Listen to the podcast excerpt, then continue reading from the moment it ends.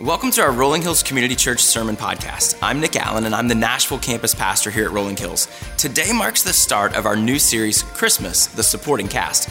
This Christmas season, as we look at the Christmas story, we'll keep our focus on the one who this season is really about, Jesus Christ. But we're also going to look at those involved in the Christmas story who don't always get center stage, those who played a role that made a difference but may not be found in your nativity scene at home.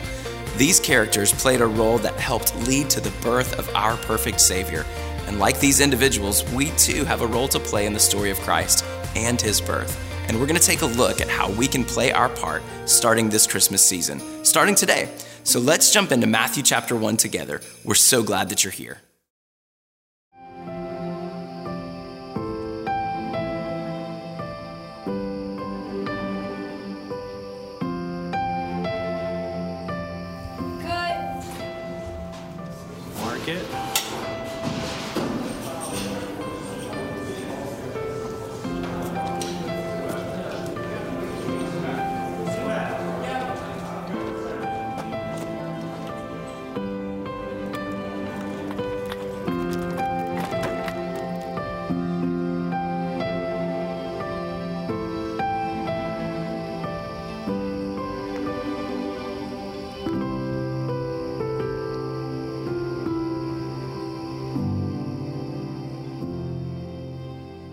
Morning. Good morning, Rolling Hills Church family. It's so good to be together today and welcome to all of our campuses. We are live streaming to all of our campuses today. And so, welcome to our Nolensville campus. So excited to see construction happening and man, new building coming. Praise God. And welcome to our Nashville campus. So thankful for all that God's doing at our Nashville campus. So many new people coming, and so thankful for all the ministry with JMI and 413 and Shower Up and all the great things happening there. Welcome to our Columbia campus, right? It's been 10 weeks since grand opening, and man, God is moving and God is working. And welcome to everybody here at our Franklin campus. So glad that you're here today and so exciting. We have baptism about every week and seeing lives being changed, and so grateful, so thankful. And welcome to everybody who's watching online from wherever you are. You know, we see new dots pop up, right, on the map around the United States and the world. And just know you're a part of the Rolling Hills Church family, and we love you guys. You know, all together, right, we are the family of God.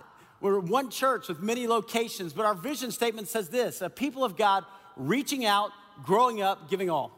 A people of God reaching out. This isn't a country club, right? We're reaching out into our community, doing the wrapping station and sharing Christ and, and man, praising God. We're also growing up. We're maturing in our faith. We're growing deeper in the word and stronger in the truth. And, and then we're giving all. This isn't just kind of a part time thing. No, we're in it, man, because we want to lift up Jesus. We want to celebrate him. I hope you had a great Thanksgiving. Everybody have a good Thanksgiving? Amen. Amen. I hope you got enough to eat. That was great. Get your stretchy pants on and all that. That's good. And a wonderful time with family and friends. And also, Merry Christmas. So we're turning that corner. We're headed toward Christmas, and I'm super excited about Christmas this year. We're in this new series called Christmas the Supporting Cast. And we're going to look at some people in the Bible who are kind of around the Christmas story, but they don't get a lot of the publicity. But the thing that separated them was they lifted up Jesus.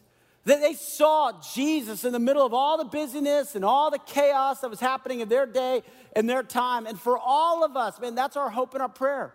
Because life gets really busy right now. And we can make Christmas about us, right? You know, you go shopping for Christmas gifts and you're like, hey, one for them, and look at that, that would look great on me, you know? And so next thing you know, or you're clicking along and just click, that's me, that's me, or for my kids, or for this. And it's easy to make it about us. And what we want to do is say, no, it's Jesus that we celebrate. It's Jesus' birthday, right? Christmas. He's the Christ of Christmas. So let us be Christmas people. Let us be people who, in the busyness of life, in the craziness of life, and everything, the commercialism that Christmas has become, let us be people who focus on Jesus. Let us be that supporting cast. Hey, if you have a Bible with you today, I invite you up with me to the book of Matthew. Matthew. So, first book, New Testament, we're going to be Matthew chapter 1. Now, at all of our campuses, we got some Bibles in the back. So, if you need a Bible, you can head toward the back, grab a Bible. Also, if you've got a mobile device, you can access the scriptures at YouVersion. Pull it up, Matthew chapter 1.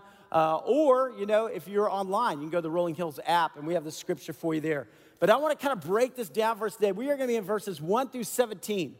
which a lot of people skip over, okay? Let me just be honest, because there's a lot of hard names in there to read. I'm not gonna read them all today, but, but I want you to see this because it's so important. You know, Matthew, the first book of the New Testament, right? All of the Old Testament, all the Old Testament here is talking about the Messiah who's coming. Over 300 prophecies about the Messiah. The Messiah is coming. The Messiah, he'll make all things right. See, when man sinned, there was a separation from God, and man knew in our heart of hearts, man, we need the Lord. We need God. And so God sent prophets, God sent people to tell and say, hey, the Messiah is coming. He's going to make all things right. And it's all leading up here to the New Testament. And now, when you get here to Matthew, right, you've got 400 years, this one page right here, this one blank page. It's 400 years from Malachi to Matthew. 400 years, it's called the silent years of the intertestamental period between the Old Testament and the New Testament. 400 years of God being silent. And, we see Malachi, the last book in the Old Testament, you know, chronologically, probably Nehemiah. But you got these 400 years, and you're thinking, why is God silent? What's God getting ready to do? Well, I don't know if you've been to a wedding or you've been to a wedding rehearsal or you've been to a gender reveal, but there comes a moment, right, when they take a champagne glass and the host, you know, kind of taps on it and goes, shh, shh, let me get everybody's attention because I got a big announcement. A big announcement. And there's that moment of silence when that anticipation, everybody's waiting, like, what's the big announcement, right? Here it is. And that's what we see in that 400 years of silence. God going, hold on, shh, he's coming the Messiah, the one you've been waiting for. He's coming. And that's Matthew. That's the New Testament. That's Jesus coming into this world. And Matthew writes about him and says, He's here. He's here. And if you get to verse 18, it's this is how the birth of Jesus, the Messiah, came about. But before Matthew gets there, he writes about his genealogy. He writes about all of these people throughout history who were looking forward to the Messiah, who had a part to play in the story, that God was doing something bigger, God was doing something greater. And they got a little glimpse of it and they said, hey, We want to be a part of that. So, Matthew, who writes this, Matthew was one of the disciples. Right? You think about that. One of the 12 disciples, he had an eyewitness account. He watched Jesus. He walked with Jesus. He did ministry with Jesus and Jesus' death, his burial, his resurrection. Matthew was all around there. Matthew, in fact, was a tax collector before Jesus called him. So he was a business guy, probably pretty wealthy. You know, he worked for the IRS back then, okay? You know, he had some money, he had some bank. But then he knew there was something missing in his life. There was a hole in his heart. Uh, he knew there had to be more to life than, than just money. And one day Jesus comes along and says, Hey, come follow me. And Matthew, who's also called Levi, leaves his job and follows Jesus. It tells us that Matthew had a party at his house. He invited all of his non believing friends, right? He says, Come on over. I want you to meet the one who I'm going to follow. I want you to meet the one who's changed my life. And so Matthew is this guy who's passionate about Jesus. And he sees the resurrection, he sees Jesus changing hearts and lives, and he writes this down, right? Several years after Jesus has ascended into heaven, he writes down this accurate account. And in verses 1 through 17, he gives all this genealogy because he's like, hey, we know the Messiah is going to be in the line of David. We know the Messiah and all those prophecies. We want you to see they're all fulfilled in Jesus. They're all fulfilled in him. Matthew also called Levi. Levi, he might have been a Levite, meaning he was part of you know, the, the temple there. And so the temple kept all these accurate records of Jews. They knew everybody's family, they knew everybody's history because you were a part of a tribe, right? You remember the 12 tribes of Israel. And so it mattered what tribe you were a part of. It mattered to your family, your genealogy mattered. It's interesting today, a lot of people are doing ancestry.com. Anybody done that yet? You know, way to go, way to go. You know, a few people have done it. It's, it's awesome kind of look back and and we've done a little bit of in our family. We can trace back for a ways. We've got a lot of law enforcement people in our family. We've got a lot of teachers in our family. We go back to, to Martha Washington. So it's kind of cool to kind of look back and see. You could go on and read a lot of stories about people who've met siblings that they didn't even know, right? Or they've met, you know, people they were related to they didn't even know and they lived close by. And you, you see all these interconnectedness as you start to do that and you dig in and you realize the people who've gone before us impact us. The people who lived before us have passed down things to us and it's impacted us. And that's what Matthew is trying to show. He's like, look at this, look at this genealogy, and look at the Messiah here. So pick up Matthew chapter 1. Matthew chapter 1. I'm not going to read all of it. I'm not going to read all these names, but I'm going to read a little bit to show you here. He says in verse 1 This is the genealogy of Jesus, the Messiah. Messiah, the one you've been waiting for, right? He's here. Messiah, also Christ. So when we say Jesus Christ, it's not Jesus' last name, it's Christ the Messiah, Jesus the Messiah. This is Jesus the Messiah, the son of David, the son of Abraham. Okay, now that's important right there because everybody knew that the Messiah was going to be in the line of David. David, the greatest king in the Old Testament of Israel. And so the Messiah was going to come in the line. There were some, if you read in the New Testament, some of the Pharisees would be like, well, we don't know if Jesus is the Messiah because he's from Nazareth, right? And they didn't realize that when the census came, that Mary and Joseph went down to Bethlehem and had Jesus. Bethlehem, right? The house of bread, the city of David. So Jesus is in the line of David. And then you got Abraham. Abraham, who's the father of three major world religions, by the way, right? You go back to Christianity and Judaism, and then 600 years after Christianity, right, you got Islam. And Islam traces back through Ishmael. So you can still see kind of even that divide today, right? Ishmael to Abraham. But the promise, the promise we see here is Abraham. Abraham was the father of Isaac, Isaac the father of Jacob, Jacob the father of Judah and his brothers. So Jacob, you may remember, Jacob's name's changed to Israel. He has 12 sons, right? The tribes of Israel. Judah, the line of Judah, lion is that symbol. So Jesus in the line of Judah, Judah and his brothers. Judah, the father of Perez and Zerah, whose mother was Tamar. Hold on now. Guys, listen, listen, listen. This is a big deal because back then genealogies did not include women. They didn't. Uh, women were kind of on the outside looking in. Women didn't really have much status back in the world in this time. And Jesus' genealogy all of a sudden has women mentioned. What's God saying? All people are important to me. Everybody has a part to play in my story. You are valuable to me. Tamar, you skip down to verse 5. Salmon, the father of Boaz, whose mother was Rahab. Hold on. Rahab. Rahab now not only is a woman, Rahab is a Gentile. I mean, that was big deal, guys. I mean, because now it's not just Jews in this line. Now you got Gentile. Rahab, in fact, was a prostitute. I mean, that she was the one who hid the spies when they came in to the promised land to scout it out. That was Rahab. And she's mentioned here in the line of Jesus. Boaz, the father of Obed, whose mother was Ruth. Okay, now we got another woman, and we got a Moabite. And the Jews and the Moabites, they didn't get along, right? And now all of a sudden, here's a Moabite woman in the middle of this genealogy. Obed, the father of Jesse, and Jesse, the father of King David. Wow. This is incredible. David was the father of Solomon, whose mother had been Uriah's wife. That's big. I mean, you're like, what? They're making a distinction right there. Yeah, she was married. David had an affair. But listen, I just want to value Uriah, who was out there fighting on the lines, fighting for the Lord, and we're just going to give him some respect right here. Solomon, the father of Rehoboam, Rehoboam, the father of Abijah, and it just kind of keeps going here. And I want to skip over here to to verse 11. It says, Josiah, the father of Jeconiah, and his brothers at the time of the exile to Babylon. And you see this exile to Babylon, you may think back and you think, wow, God was so faithful even in the middle of that.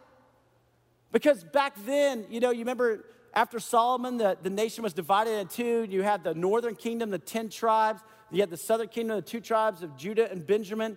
And the northern kingdom was conquered by the Assyrians in 722 BC. And then you have the southern kingdom. And, and they were staying true to God. And then after a while, they started to drift. And God's going, hey, hey, you better come back to me. Otherwise, I'm going to put you in timeout, right? They're going to come in and conquer you and, and take you off. But after 70 years, you'll return. You know, be faithful, be faithful, be faithful. And what happens? They kept moving away from God, moving away from God. And so in 586 BC, the Babylonians conquered the southern kingdom and take off into exile. And back then, if a nation conquered you, you're done.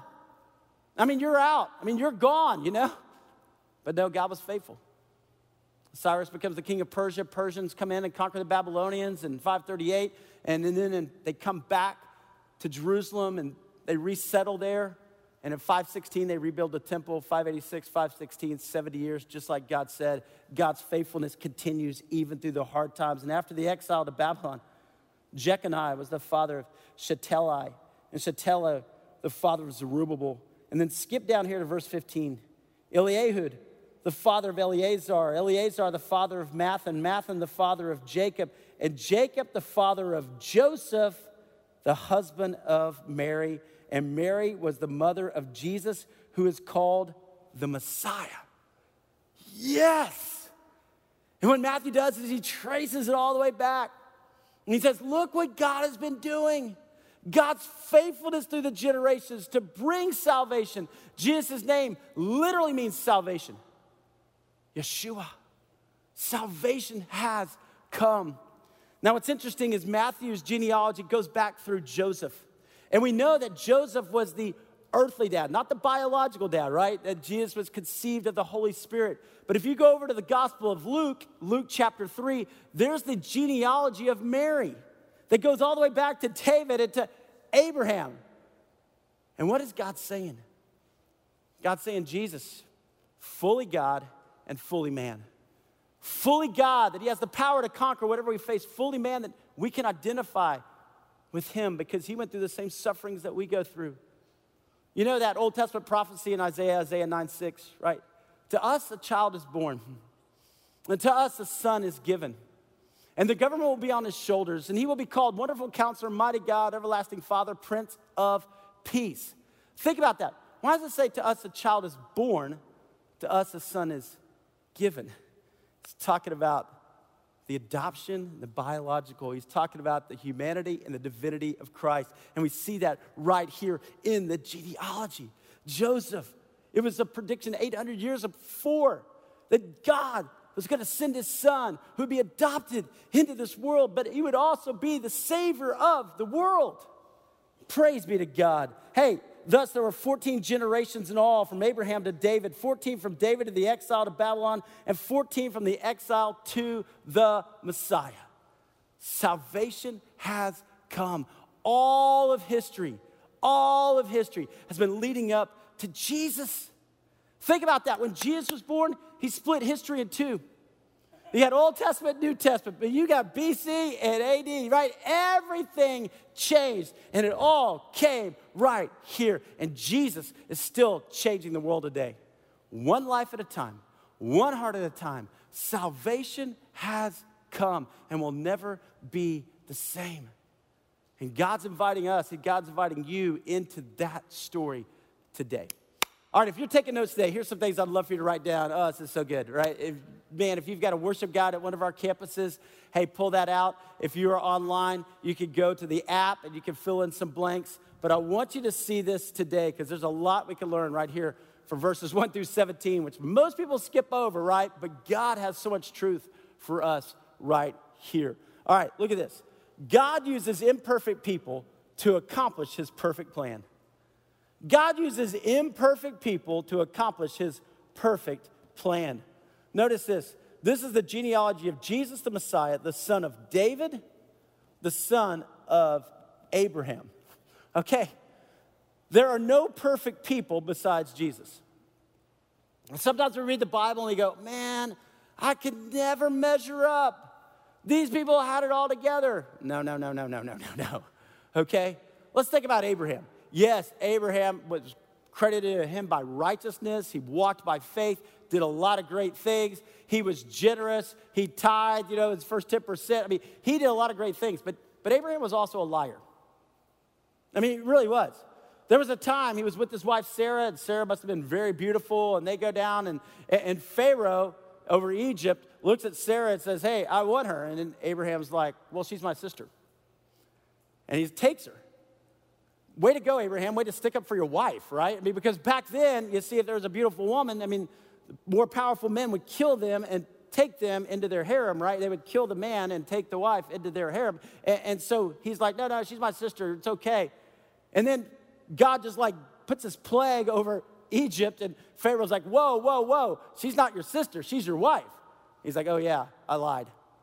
But God protected Sarah. And then you think he learned his lesson, but no, there was the king Abimelech, and he does the same thing. She's my sister. Now, he didn't really technically lie, she was a half sister, okay? It's like kind of happens back then, right?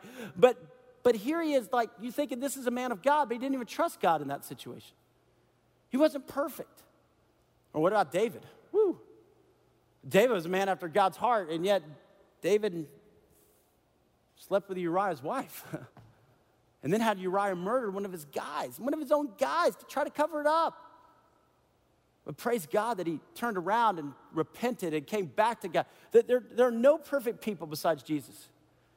That's encouraging, you guys. Amen. That's encouraging for all of us, right? Glory to God. Amen. All right, look at this. You were born at this time in history for a reason and a purpose. think about that.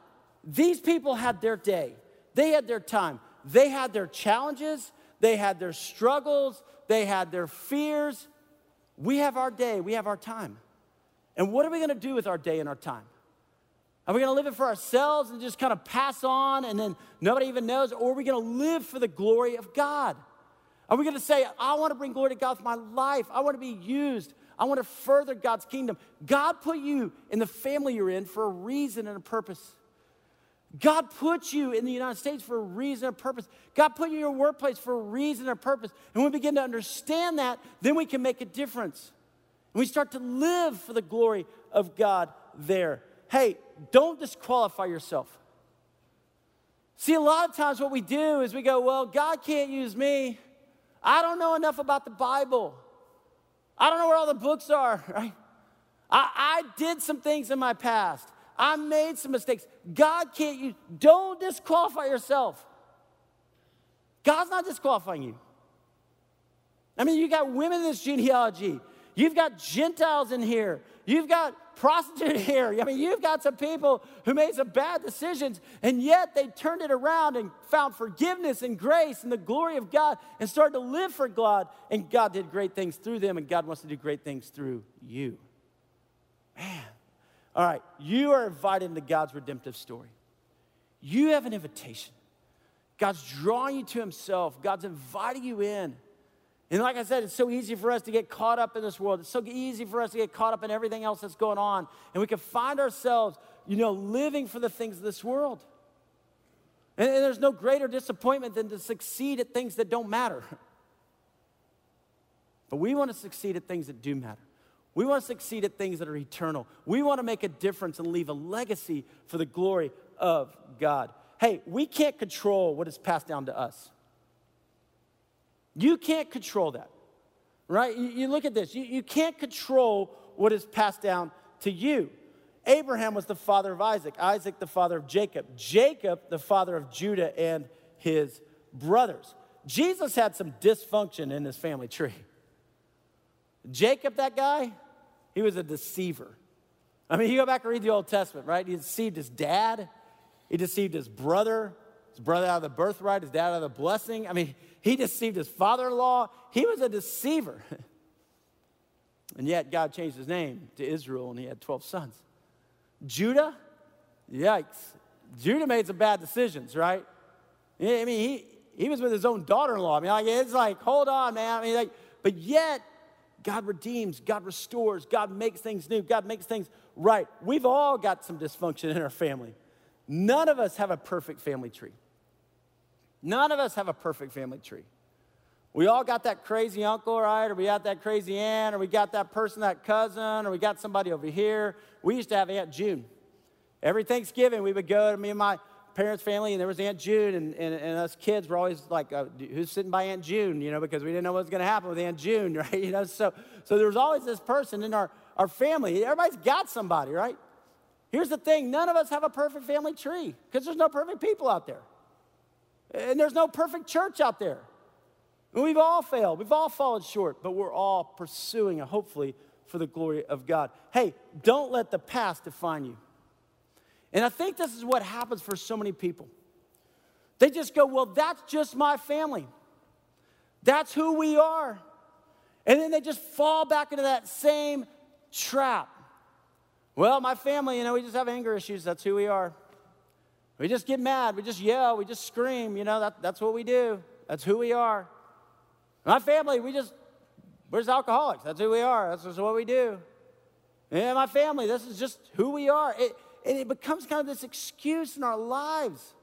We, we let the past define us, or we let the things that were passed down to us kind of define us, and we hold on to that. No. You can stop that. You can change your family tree. You can be the one that says, Hold on, hold on. I can't control what came down to me, but man, I can stop it right here. I'm not going to let it define me going forward. I'm going to be different. See, through Jesus, you can overcome your past.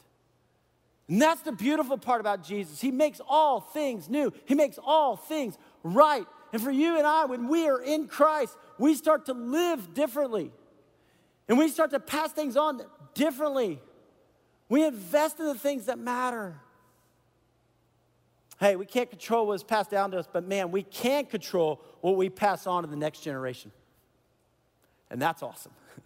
We can control what we pass on to the next generation. David was the father of Solomon, whose mother had been Uriah's wife. Hey, the decisions you make today impact the next generation. David's decision there with Uriah's wife impacted his own family. Absalom rebels against him, his own son. I mean, there was always this division, right? But, but, Psalm 51, David repents. He comes back to God. He gets on his knees. He, he's broken over his sin. And he turns around and says, God, I want to live for you.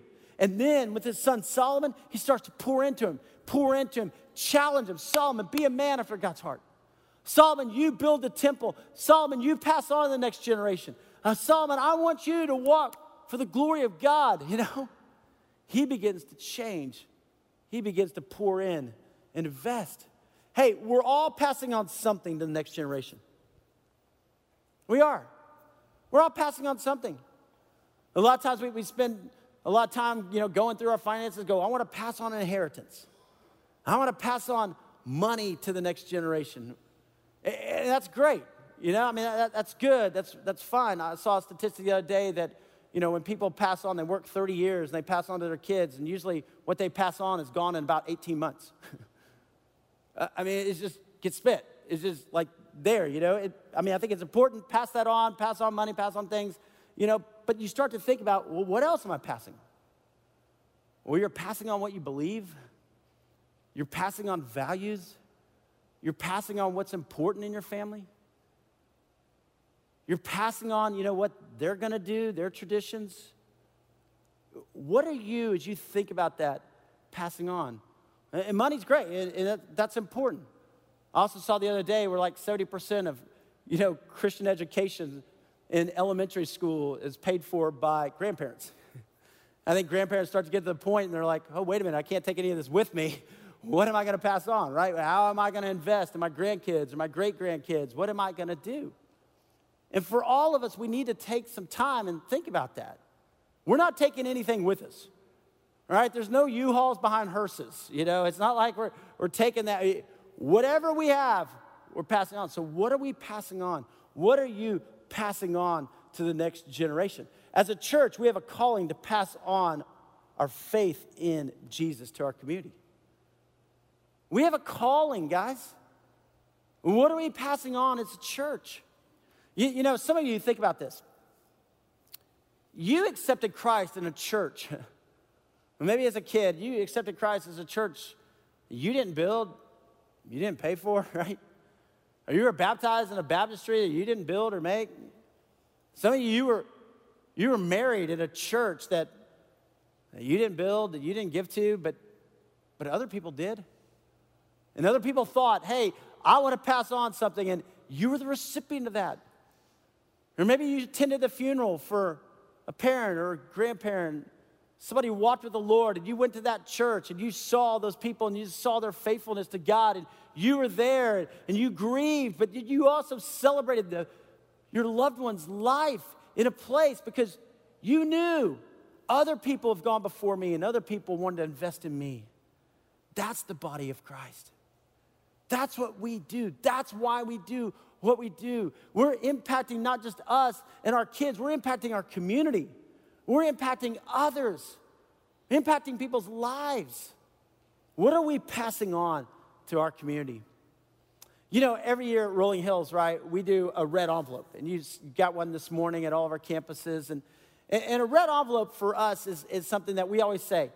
You know, when we buy presents for our family and for our friends, we go around at Christmas and we get, but sometimes we forget it's Jesus' birthday.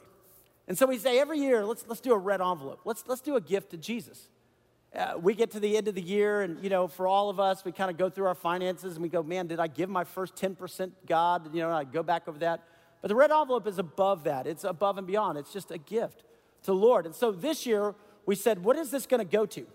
And every year, we try to do something special, we try to do something unique. And this year's red envelope, we said, we're going to do something for the kids. You know, for kids, it's been a hard year. I mean, let's be honest. I mean, we've had quarantine, we've had social distancing, we've had mask one day, no mask the next day, back to back to mask, back to no mask. They've just had this fear and this uncertainty. And so we said, what if we built playgrounds where kids could be kids? And so at our Franklin campus, we're going to build a playground, right? We have one for preschool. Now we have middle school and high school, have basketball courts, but we want an elementary playground. In our Nolensville campus, we need a, a playground for the Learning Center. And, we need a place because of all the construction. We need a new playground there. At our Nashville campus, we need a, a playground. We've got this Learning Center that's starting to grow and all these kids coming. At our Columbia campus, we want to paint all the playground equipment there at Riverside Elementary. We just want to bless the community. We want to make it nice so that people come. You know, and then we're going to take, and every time we do an offering, we, we take a tithe. And you know, in our For the Kingdom, we, we tithe and we have two transitional homes that we're going to be building in Moldova. We already raised the money for it for orphans and for vulnerable kids. We're going to tithe on the red envelope to the Refuge Center. The Refuge Center in our community, a counseling center. Amy Alexander, who goes to our church as executive director, she started the ministry. Over 50 therapists who've worked with many of our kids, many families. We're just going to bless them. We're just going to say, hey, here you go. We want to bless you. They're building a new place, a new center. Guys, we want to pass on something individually, yes, but as a church in our community to point to Jesus. Hey, create new traditions in your family. You, you, guys, you have the opportunity. I have the opportunity. We have the opportunity. What are the things that you could do? Maybe in your family it was always, you know, the same thing, the same thing, but you can start a new tradition. That's the great part. Hey, before we open gifts this year, we're going to read the Christmas story. We're going to go to Luke chapter 2. We're just going to read the Christmas story. Yeah? Or before we open gifts, we're going to pray. Or we're going to go to the Christmas Eve services. Or, or hey, we're going to get a new Bible. Every year, I'm going to get you a, a new Bible. Or I'm going to highlight verses in this Bible. I'm going to give it to you. You know, I got to get you a book. I'm going to get you a Christian book or something that you can read. I'm going to start a new tradition. I'm going to give you camp to my kids. You know, so next summer, man, you get to go to camp, or we're going to go on a mission trip together as a family. Whatever it is, putting a star on top of the Christmas tree and talking about why that's important. Start a new tradition that you can pass on to those who come behind you. Hey, what are you passing on in your family? Think about that. Think about that. Time goes fast. It goes fast. What are you passing on? All right, look, Jesus is the hope and the focus of all history. I mean, everything is leading up to Jesus here. And then everything in the New Testament is talking about Jesus. In your life, in my life, it's all about Jesus. It's Him, right? Thus, there were 14 generations in all, from Abraham to David, 14 from David to the exile of Babylon, and 14 from the exile to the Messiah, the Savior of the world. Jesus is the Messiah. And there's some Jews today, right, who are still waiting for the Messiah to come. Jesus came. He's the Messiah. He is here. There's people around the world who are waiting for a hope and a Savior. And they're thinking it's a political leader or somebody else. And hey, hold on, no, no. He's here.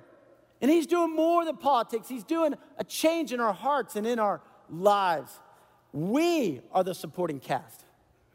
When we begin to get that in our minds, it changes how we live. The Westminster Catechism, right? The chief aim of man is to bring glory to God and to enjoy Him forever. we're not the star of the show.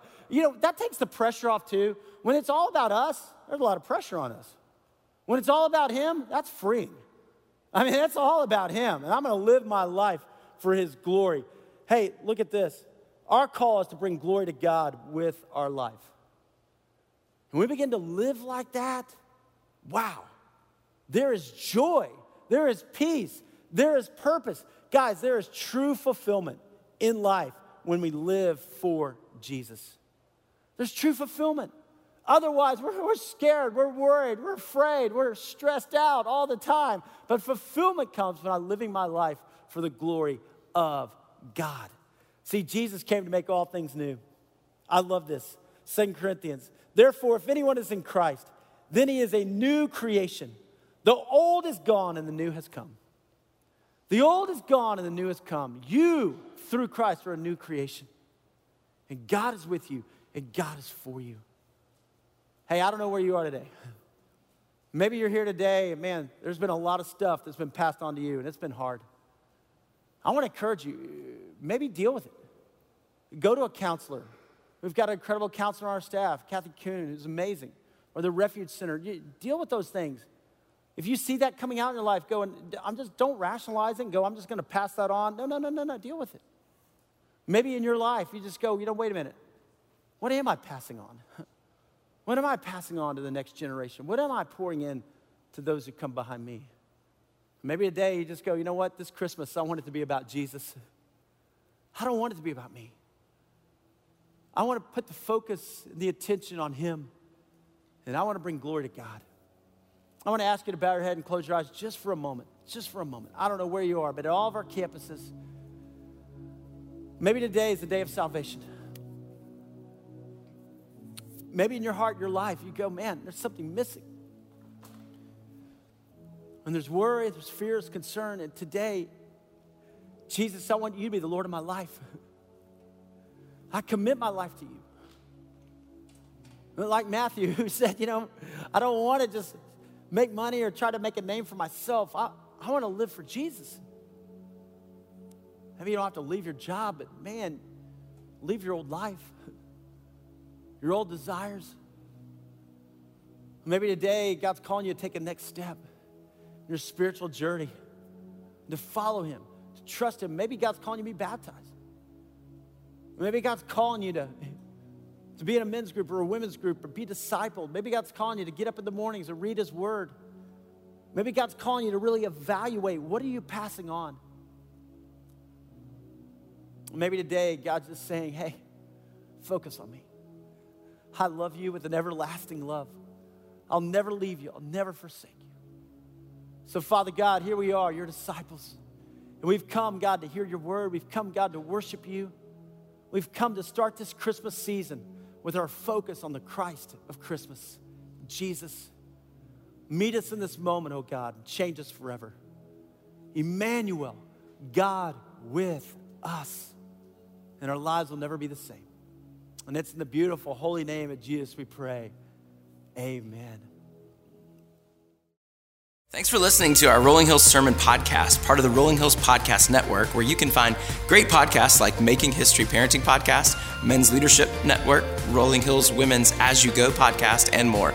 If you want to learn more about what's going on in the life of Rolling Hills, download our Rolling Hills app or visit the website at rollinghills.church. From there, you can follow us on Instagram and Facebook and stay up to date on what's happening and the ways that you can connect and be involved. We're really thankful for you.